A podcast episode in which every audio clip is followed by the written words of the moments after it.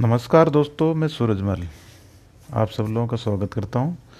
आज मंगलवार 6 अप्रैल 2021 आज हम बात कर रहे हैं स्टॉक मार्केट से रिलेटेड न्यूज़ के बारे में। आज निफ्टी चौदह हज़ार छः सौ तिरासी पे बंद हुआ 45 पॉइंट ऊपर। वहीं सेंसेक्स उनचास हज़ार दो सौ एक पे बयालीस पॉइंट ऊपर बंद हुआ और बैंक निफ्टी बत्तीस हज़ार पाँच सौ एक पे एक सौ सतहत्तर पॉइंट नीचे बंद हुआ।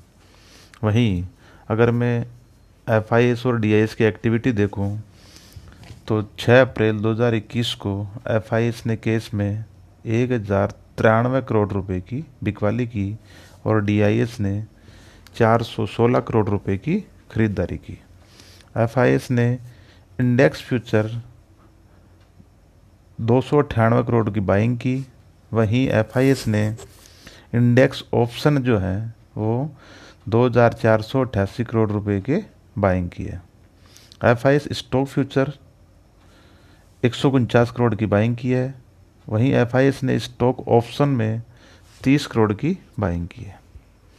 अब हम बात करते हैं टॉप न्यूज़ के बारे में। I M F I M F ने इंडियन जीडीपी की फोरकास्ट की आज, जो 12.5 परसेंट पे रह सकती है।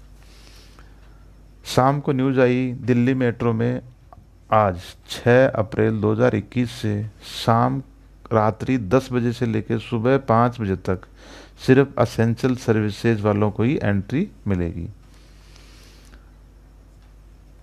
आरबीआई की तीन दिन की मॉनेटरी पॉलिसी भी चालू है। आज दूसरा दिन है। जो अभी फ़िलहाल जो रेपो रेट है वो चार परसेंट पे है, रिवर्स रेपो रेट है वो three point three five percent पे है। रिटेल इन्फ्लेशन जो आई थी अभी पिछली, वो five point zero three percent थी, जो पिछले तीन महीनों के हाई पे थी। जो इन्फ्लेशन का टारगेट आरबीआई का, वो four plus minus two percent है और अभी 5.03 पे है जो उसके क्वेश्चन साइन है। तो हो सकता है जो एमपीसी की जो मीटिंग चल रही है, इसके अंदर आने वाले टाइम पे इंटरेस्ट रेट पे हाइक तो मुश्किल है।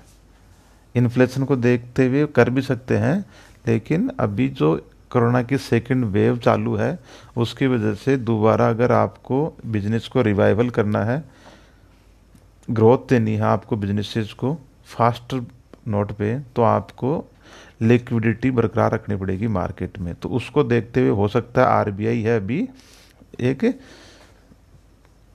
पोज मोड पे रहे, उस इंटरेस्ट रेट को कट, बढ़ाए नहीं। कट करने के चांसेस तो यहाँ से नहीं है, लेकिन यहाँ से बढ़ाए नहीं।